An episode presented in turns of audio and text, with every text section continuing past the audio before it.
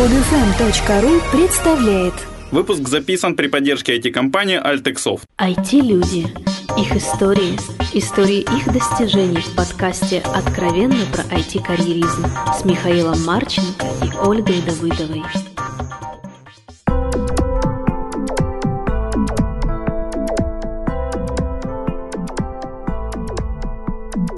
Всем привет, это 61 выпуск подкаста «Откровенно про IT-карьеризм». С вами Ольга Давыдова. И Михаил Марченко. Сегодня в гостях у нас Алексей Колупаев. Здравствуй, Леша. Привет. Леша только что произнес мне название компании, где он работает. Вот должность я могу произнести, что он CTO. Но дальше я не смог повторить, поэтому скажи сам, пожалуйста. Компания называется Mindfernbus. Это немецкое слово, означает э, «мой междугородний автобус». И вы занимаетесь производством автобусов? Нет, мы занимаемся пассажирскими перевозками междугородними в Германии. Ну, вот ты как CTO отвечаешь за техническое обслуживание автобусов или за что? Нет, нет, конечно, как у любого бизнеса, очень даже офлайнового, есть огромные нужды в IT, есть э, сайт по продаже билетов, есть управление инвентарь, есть yield management. Все эти задачи решаются, конечно, эти способы. Э, ты возглавляешь внутренний отдел, да, компании, или э, это вот аутсорс все-таки? Это внутренний отдел компании, то есть я сотрудник компании, я, у меня есть команда, и в том числе я среди моей команды есть ребята из Украины, которых мы нанимаем. Для них это в каком-то смысле аутсорсинг, а для меня в каком-то смысле команда, поэтому мне сложно поделить. Ну, то есть тебе, ну, это больше похоже тогда, по сути, на IT-директор, да? Ну, CTO, по-моему, так и переводится, как IT-директор. А CTO там типа технический, поэтому в плане, ну, я насколько понимаю... А IT-директор тоже слово технический. Ну, Тех, да, а, технологический, окей. А IT, оно же как бы информационно-технологичный, а CTO это может быть автобусы, тот, кто собирает, шарит именно в технике. Да, да. Ну, поскольку у нас компания, как бы она не имеет отношения к физическому управлению автобусами. Мы занимаемся маркетингом, логистикой, маршрутами э, и прочими, именно информационными технологиями в транспорте, не, не железом. Мы не производим автобусы, не продаем их, не, не обслуживаем в этом смысле. Окей, давай тогда ты расскажешь, как ты попал вообще в IT и из какого ты города? Вернемся к Я истокам. О, супер. Хоть один харьковчанин. Земляк твой. Да, ну я родился и вырос в Харькове, закончил 27-ю школу. Э, Вот ты из нашей банды. Ты Да, мне я- все больше и больше нравишься. Да, ну и постоянно встречаешь, конечно, одношкольников. Попал в политехнический институт, теперь ныне политехнический университет. Закончил его дважды, там э, один раз как системный аналитик, второй раз как project менеджер и уехал в Киев. На этом моя харьковская Погоди, в Харькове ты часть работал? биографии заканчивается. Да, я работал в Харькове, я работал в компании Programace, э, аутсорсинговой компании. И там немножечко стажировался в, в э, Хартроне. Пока учился. Да и немножечко после, да. А что потянуло в Киев? А, Мне хотелось как-то работать над какими-то более интересными проектами. И в целом идея двинуть в столицу тогда была достаточно модной. Много знакомых туда поехало. Как-то все совместилось. Это. Я написал письмо в Big Mir. Не хотите ли вы там программиста вдруг нанять? Он говорит, приезжай. Я и приехал. И приехал сразу стал проект менеджером. Нет, нет, я, я был программистом, я программировал на PHP. э, и в Харькове здесь, и начинал в Mir. Потом в Mir там наступили э, длинные сложные времена, потому что шла старая команда, и все, поменялось, и, и за то время, пока я там работал, я успел там в огромном количестве ролей побывать. Заканчивал я в отделе юзабилити, который чуть ли не первый в Украине был создан там. Какая из ролей больше всего понравилась и запомнилась? Не, не, не люблю рассуждать о ролях. Мне кажется, что роль не, не передает смысла э, работы и может неправильно быть воспринятой. В Бигмире было страшно интересно, потому что когда ушла старая команда, а новая команда пришла в ситуацию, когда нужно было э, как бы справляться с проблемами. Тут кризисный менеджмент. Потому что о развитии не было речи. Была речь о том, чтобы затыкать дыры, решать какие-то возникающие проблемы. Их как бы очень много навалилось. И Это было интересно? Да, это было интересно. Это такое вот критическое управление, когда нужно принимать много решений, есть такая ситуация. Стартапного скорее, как я теперь понимаю. Типа. Ну, Mir же это своего рода и есть стартап. Ну, не, ну Mir уже на тот момент было 6 лет. Это уже только был состоявшийся сайт, он уже приносил прибыль. Но он же продался, он вышел на IPO или продался? Нет, э, Mir не так давно был продан УМХ. Украинский медиахолдинг? Да. Ну вот, вот по идее тогда только он и перестал быть стартапом. Ну, одна из версий, Ну- что стартап или выходит на IPO, или продается. До этого всего времени он стартап. Ну, сложно сказать. Дело в том, что Mir не был же молодой компанией, он же был дочерней компанией КП Медиа. То есть уже была компания материнская, то есть из которой появились люди, которые его делали, и финансовая часть, и маркетинговая. Вот, поэтому он не начинался с нуля. Ну да, наверное, в каком-то смысле, да. Ну и куда тебя потянуло после Бигмира? И, и почему? Вот мне тоже интересно. Было так интересно, кризисно, классно, драйвово. Ну, кризис кончился в один прекрасный момент, конечно, дальше началось развитие. Там, Стало вот, скучно. много перестановок. Не, не совсем. Меня дело в том, что см- сманила логика э, на проекте eBay. eBay звучит э, гордо и интересно, поэтому... Особенно для русского человека eBay. Конечно. Конечно, мне было сложно сопротивляться, вот, и инициальное предложение, от которого я не смог отказаться, что, что я и не сделал. И как оно было работать в логике на eBay? Интересно было. был? Это не, не первая моя аутсорсинговая работа, вы говорите про Громейси, да? Вот, но логика, конечно, была ма- масштабом побольше, и клиенты мне были интереснее. Кроме того, от самой компании логика в, работе в логике не так много зависит. То есть, ну, зависит от проекта. То есть логика, как другие э, HR-компании, я, я, я бы сказал, аутсорсинг это же HR-бизнес, они немного приносят в твою жизнь. И в основном только всякого административного. А в твою профессиональную жизнь, в твою карьеру, в твою реализацию, да, чем ты занимаешься, какой опыт ты получаешь, ну, дает относительно немного.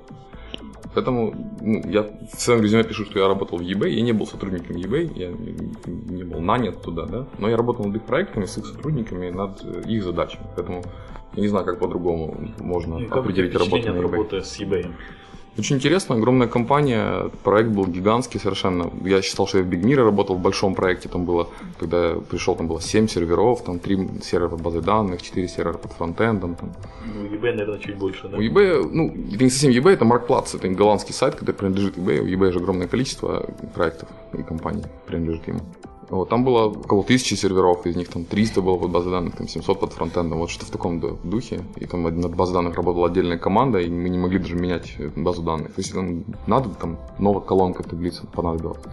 Мы пишем специальную команду, ребята, нужна такая колонка. Они говорят, какие запросы вы будете с ней делать? Мы говорим, вот такие, такие, такие. Они говорят, подождите, нам нужно 30 серверов докупить, тогда можем это сделать.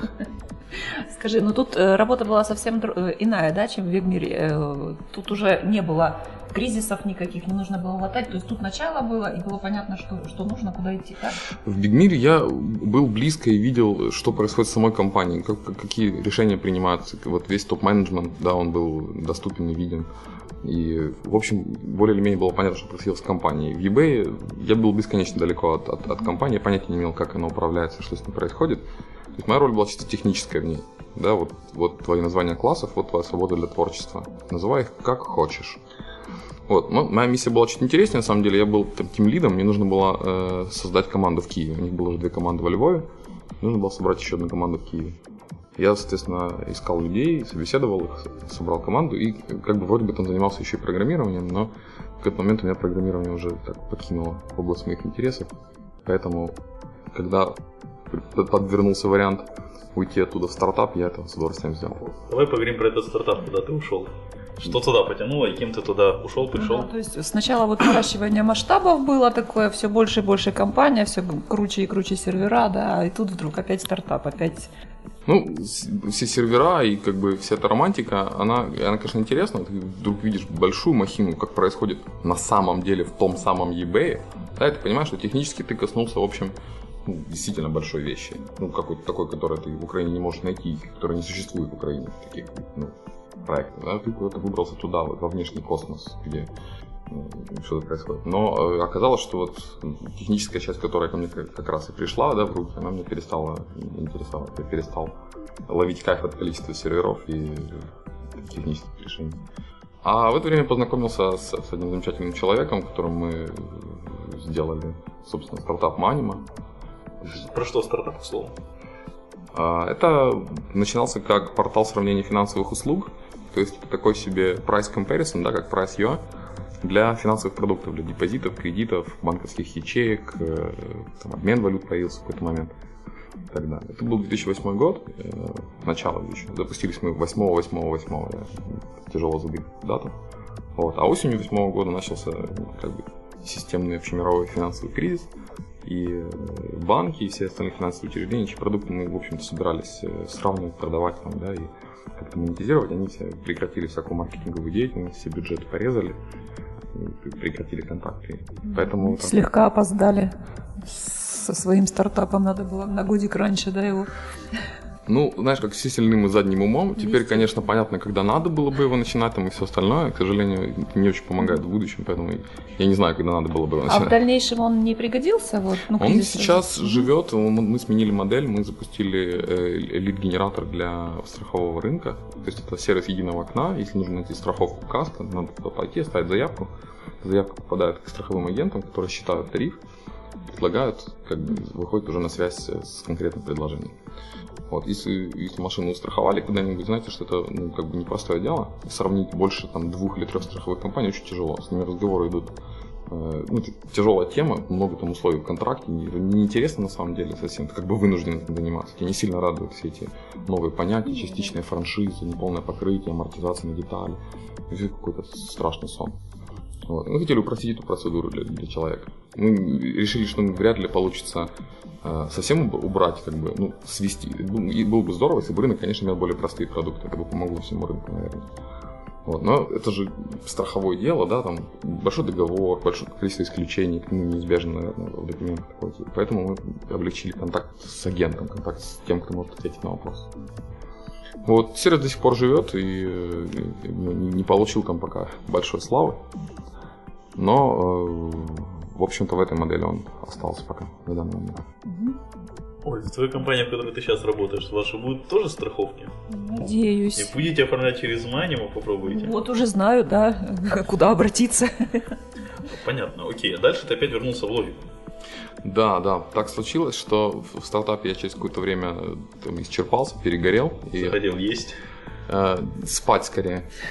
Вот, э, отошел от операционной деятельности и э, стал ну, как бы на старые лыжи, да, посмотреть, что там как в мире э, вне стартапов. И собственно, с логикой опять сошелся на почве контракта с, с компанией Skype и поработал полгода в Skype. И как оно теперь... Ну, Skype это же уже к тому моменту была часть eBay, насколько я помню. Да, Skype уже была часть eBay и уже перешла дальше куда-то частично. Уже процентов 30 принадлежала eBay, а 70 куда-то там отходила. О, наврал, это про PayPal я. Извини. А, нет, да, Skype принадлежал eBay полностью. То есть ты опять вернулся в eBay. Да, да, я опять вернулся в eBay, только совершенно другого конца. А, В Skype была был пилотный проект. А, Я в резюме, по-моему, написано как NDA до сих пор, но недавно зарелизился, поэтому, наверное, могу рассказать. Это был а, проект по объединению аудитории Skype и Facebook. С тем, чтобы придумать какой-то сервис для тех и других. Так вот, кто виноват в этих запросах, которые мне все время Skype предлагает. Наверное, наверное, в каком-то смысле. Ну, Там вроде в Skype давно уже есть интеграция с Фейсбуком, типа Ну, статусы. и всё. ну, я же и- из Skype не вчера работал, это давно А. проект начинался. Я понял. Вот, значит, интрига была в том, что мы писали фейсбучное приложение, э, там ставился специальный плагин и позволял через Facebook звонить Skype. В итоге вся эта интеграция, весь проект совершенно другой модели появился.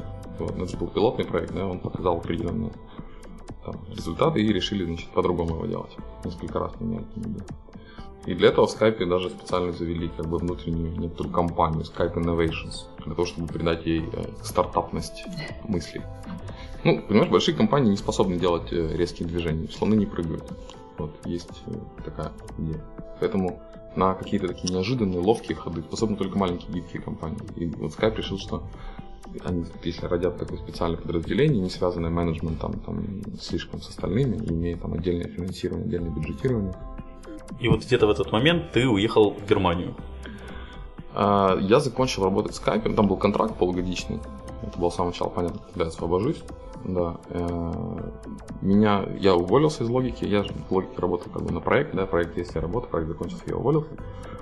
Э, Забрался ехать в Германию, сидел уже буквально на чемоданах. А вот почему в Германию и вообще каким боком? билет. Это случайно получилось, просто подвернулся вариант. Я не, планировал его особенно. То есть это какая-то работа была или приглашение, или типа грин-карты, что-то только немецкой? Не, ну, у меня permanent residence, постоянное место жительства, это не связано с работой. Это совсем другие каналы. Я просто слабо представляю, как это может случайно подвернуться. Просто, ну, так или иначе было связано с Permanent Residence for Sweden and for Finland. В общем, э, я туда ехал без, без приглашения о работе. Никуда не, не собирался конкретно. Но в самый последний момент мне опять позвонила логика и попросили меня поконсультировать еще один проект в Москве, Викимарт. где я провел совершенно потрясающий месяц, там, или сколько, три недели, по-моему, э, познакомился с, с фаундерами, совершенно потрясающие ребята, которые меня очень впечатлили. Они предлагали мне остаться в Москве на подольше с ними, вот, но я уже был практически на чемоданах сидел. Понятно. И каким боком тебя вот во время всего этого переезда затянуло на agile волонтерить? Ну, я же давно знаю всех организаторов Agile, мы знакомы, там, помогаем друг другу. В, на Agile э, ну, большая конференция очень. Туда приезжает куча интересных спикеров. И мне туда хотелось попасть. А как, как вообще сложилась твоя дружба с Agile и Scrum? В принципе, ты вот как-то это не упоминал. Подожди, там даже скрам-мастер у тебя где-то есть? Да, я сертифицированный скрам-мастер. Те, кто, те, кто там в теме скрама довольно глубоко, знают, что никакой ценности это звание не представляет на самом деле. Это его дают за 800 долларов и два дня очень поверхностного курса, после которого очень легкий экзамен. Его, я не знаю, много больше было не сдать. Вот. Ну, это, это монетизация метода, это компания Scrum Alliance, американская, значит, они готовят тренеров, они готовят э, вот. Но я решил это сделать, потому что ну, когда с кем-то общаешься, да, по поводу менеджмента, я говорю, вот мое высшее образование по классическому PMI менеджменту, э, вот я сертифицированный скрам-мастер, я владею вопросом. Давайте обсудим это как взрослые люди. Ну, аджилистов много там, да, и все по-разному понимают. Это некая ну, заявка на, на какой-то уровень. Я прекрасно даю себе отчет, что никакой ценности в этой бумажке нет. Не, ну как, ты только что назвал, что есть некоторые ценности, просто это как у нас в высшем она, образовании. Она коммуникационная, системе. она не, не, не относится к знаниям. Она относится к, к социальным отношениям и коммуникациям. Да? да. Ну, это что же ценность какая-то? Безусловно, безусловно. Просто она ничего не говорит о тебе как об аджелисте, как вроде бы заявляет. А что говорит о тебе как аджелисте? Ну, наверное, следование ценностям agile. Agile же как, как концепция, она же простая это очень, да, Agile манифеста состоит из четырех строк. Вот, если ты их чувствуешь, там, разделяешь и действительно управляешь, следуя этим принципам, ну, я не вижу причин не называть такого человека agile а такой процесс agile. То есть это скорее идеология, чем технология, правильно? Конечно, конечно. Это да, какая-то политпрограмма. Ну, ценность, система ценностей, на которой строится, строится процесс. Ну, возьмем какой-нибудь там working software over comprehensive documentation, да? Мы говорим, что работающий софтвер лучше, чем э, детальная подробная документация. Почему? Ну, почему? Это сложный вопрос. Нельзя сказать, что лучше. И то, и другое хорошо, и то, и другое нужно. А в старой там, модели разработки без документации нельзя получить хороший софт. Это зависимые вещи. Но вот идея agile, ты как бы, если перед тобой стоит вопрос, на что потратить время, ты должен сделать выбор в пользу чего-то, да, ну, говорят, давай в пользу софта. Если ты разделяешь то мнение, если ты понимаешь, как это делать, как делать хороший софт, не делая подробнейшую документацию, наверное, ты следуешь в том принципе. То есть во время всего этого переезда из любви к agile ты мотнулся обратно из Германии в Киев на поволонтерить? Ну, я мотнулся, да, поволонтерить. Но на самом деле просто мне съездить в Украину и повидать родителей и друзей моих тоже было дать немаленькой ценностью, а совместить все это в одну поездку все причины складываются, и уже не остается причин не ехать. Окей, okay, а кем ты, ну, насколько я понимаю, дальше, судя по названиям компании, ты начал работать в Германии? Да, да. Расскажи, вот как было найти, во-первых, первую работу в Германии? Это просто повезло мне. Я после проекта в Москве, э, фаундеры значит, спросили меня там, о моей дальнейшей судьбе, я рассказал им, что улетаю в Германию, они предложили порекомендовать меня э, их немецким партнерам, знакомым, я, честно говоря, не был уверен в их в связях. Да. И написали несколько писем, там меня порекомендовали кому-то, и я буквально через несколько недель уже беседовал об этом с э, одним из топ-менеджеров холдинга Rocket Internet, и еще через месяц приступил в качестве сетевого к работе над стартапом Евжин. Как не смог отказать предложению? Ну, это было тоже очень тяжело, конечно. То есть я сильно сомневал, я не знал, куда я еду. Я в Германии до этого ни разу не был. Я понятия не имел, как устроен немецкий джоб-рынок, как, как мое резюме там смотрится, насколько тяжело без немецкого языка. У меня вяленький был немецкий язык на этот момент. Он сейчас, прямо скажем, не особенно идеальный. В общем, это был интересный, интересная беседа, мне понравились люди. Э, позиция CTO сходу в стартапе была практически, ну, как бы, работой мечты. Я с удовольствием приступил. А чем занимается CTO в стартапе вот ежедневная работа? Это очень сильно зависит от стартапа. Вот хорошо ты спросил меня в этот момент, потому что как оказалось в дальнейшем, э, вот в этой компании, в которой я приступил к работе CTO, CTO занимается программированием процентов 90 времени. Вот. То есть это такой программист, у которого амбиции программиста уже, ну, ему хочется как-то роста, ему дают позицию CTO, но занимается все равно программированием в основном. И вовсе не так близок там, к принятию решений, к управлению компанией, да, к процессам, к каким-то интересным бизнес-вещам, как это было со мной в Маане. Вот. Поэтому, собственно, я с ними расстался в один прекрасный момент. Понятно. И куда ты после них попал? После них я недолго поработал в Rebate Networks, э, чудесном стартапе, в котором э, это был это сеть скидочных сайтов по всему миру, как Groupon, да, Groupon. Теперь это тег, да, нельзя сказать, кто у кого что украл, Groupon тоже не первый, но Groupon самый успешный, безусловно. Вот. В компании Rebate Networks было 29 сайтов в 29 странах мира.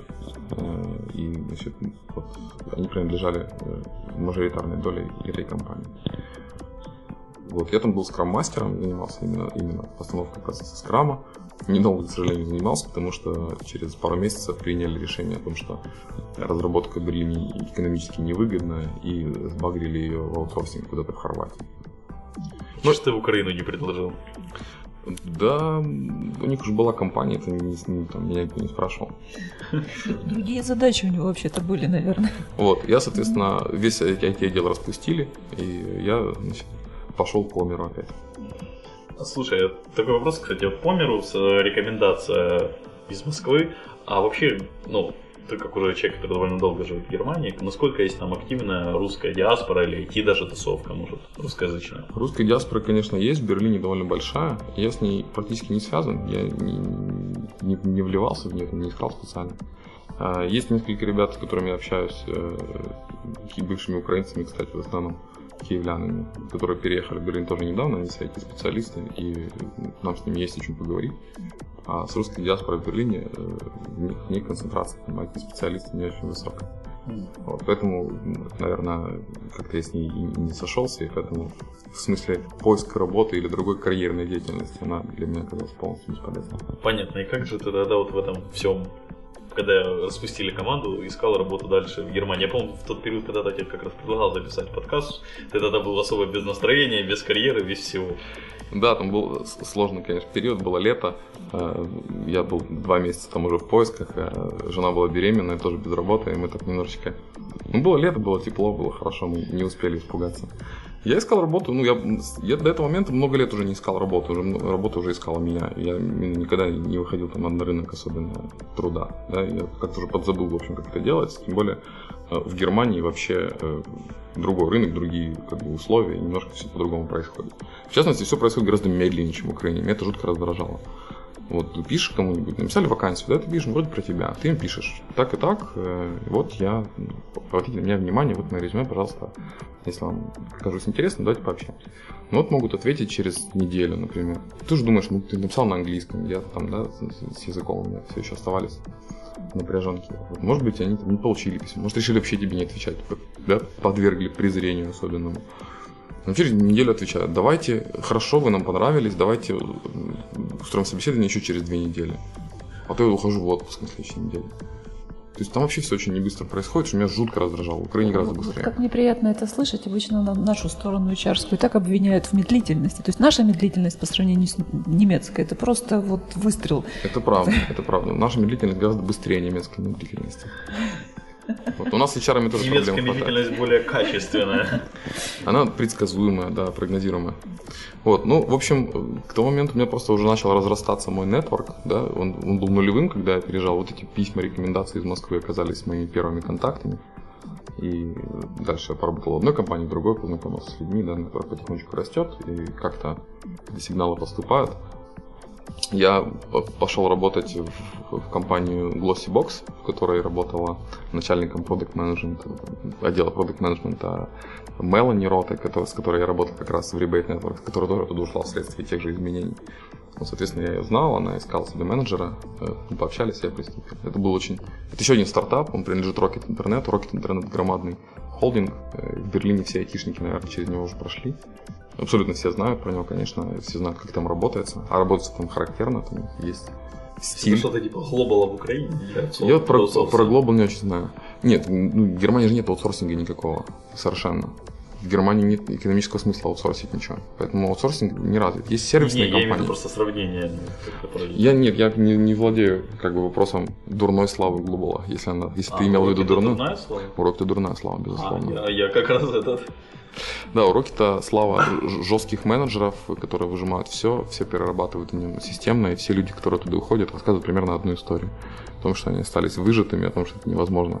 Я знаю, о чем говорю. Я, я работал в Рокете, моя жена поработала в Рокете, тоже в Группоне. И в- вот в том самом Группоне он Рокету принадлежит частично. И он тоже разрабатывается в Берлине в двух кварталах от того места, где я работал в Ребейте. То есть все, все происходит в Берлине, на самом деле. Окей, и куда ты тебя повело после продакт менеджера в бьюти?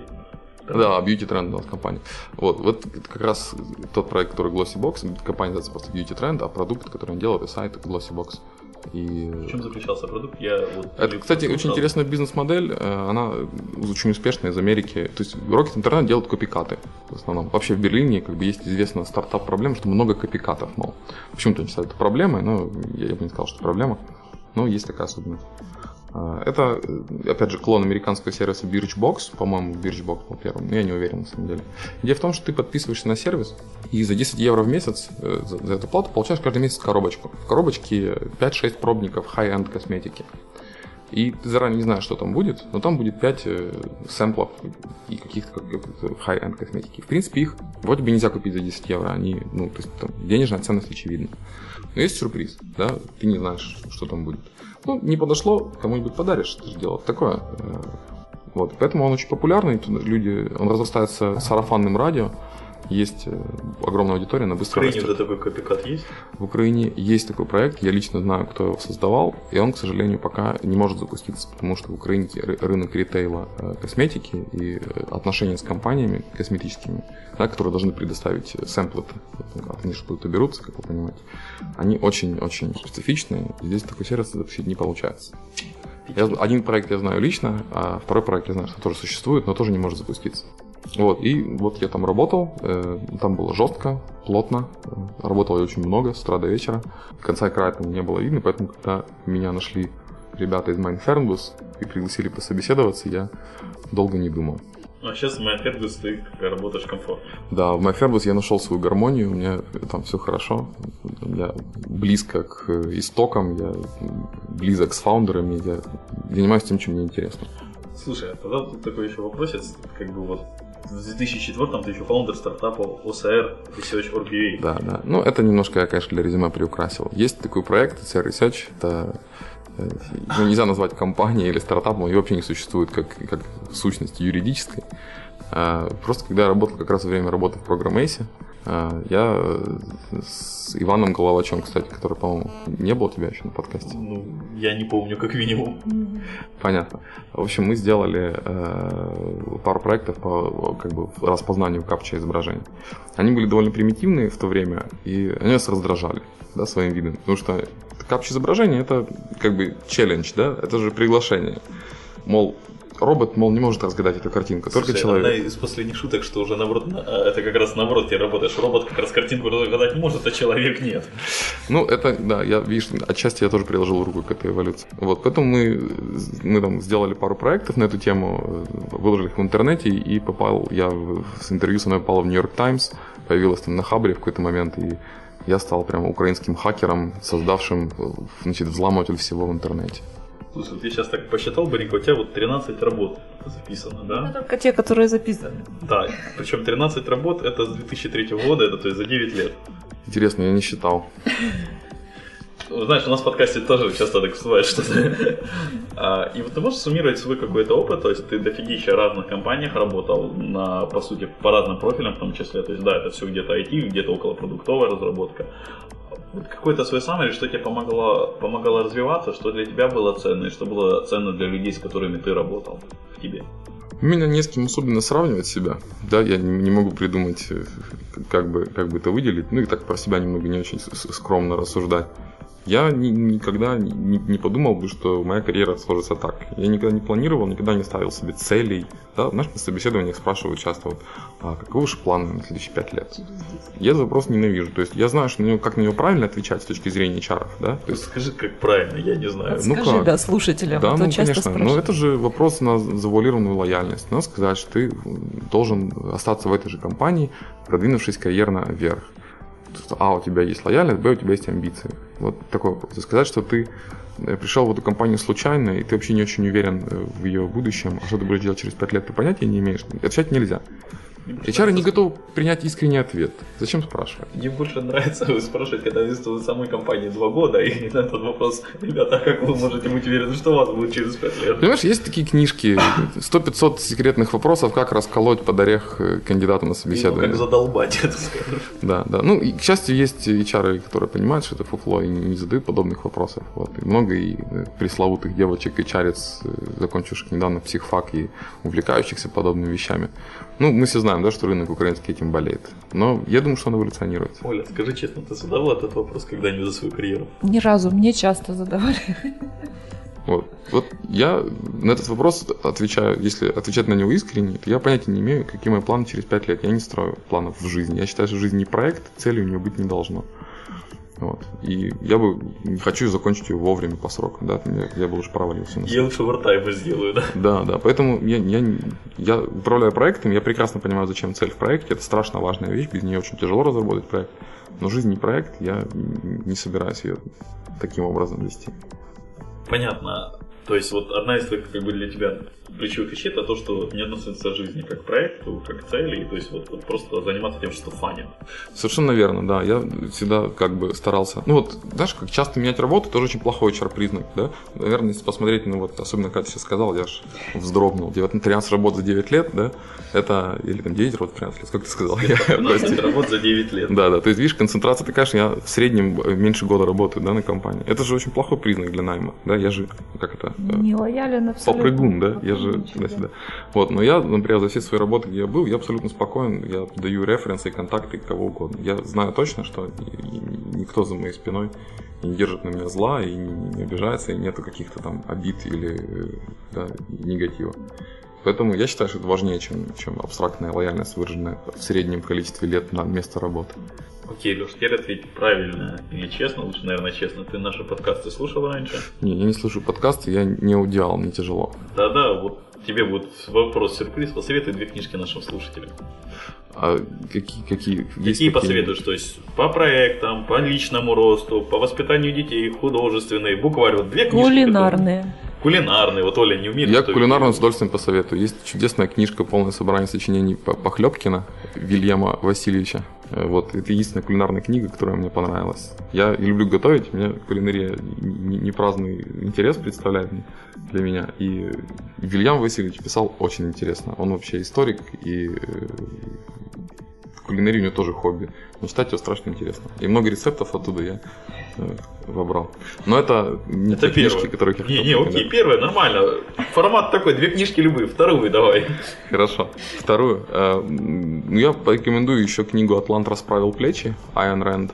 Это, по-моему, трехтомник, да? это, ну, я не знаю, в каком у тебя издании. Это очень большая книга, это правда, в ней огромное количество контента, да. Ее тяжело читать, она масштаба там войны и мира, наверное. Но а, она интересная, и в ней, знаешь, да, в чем ее там?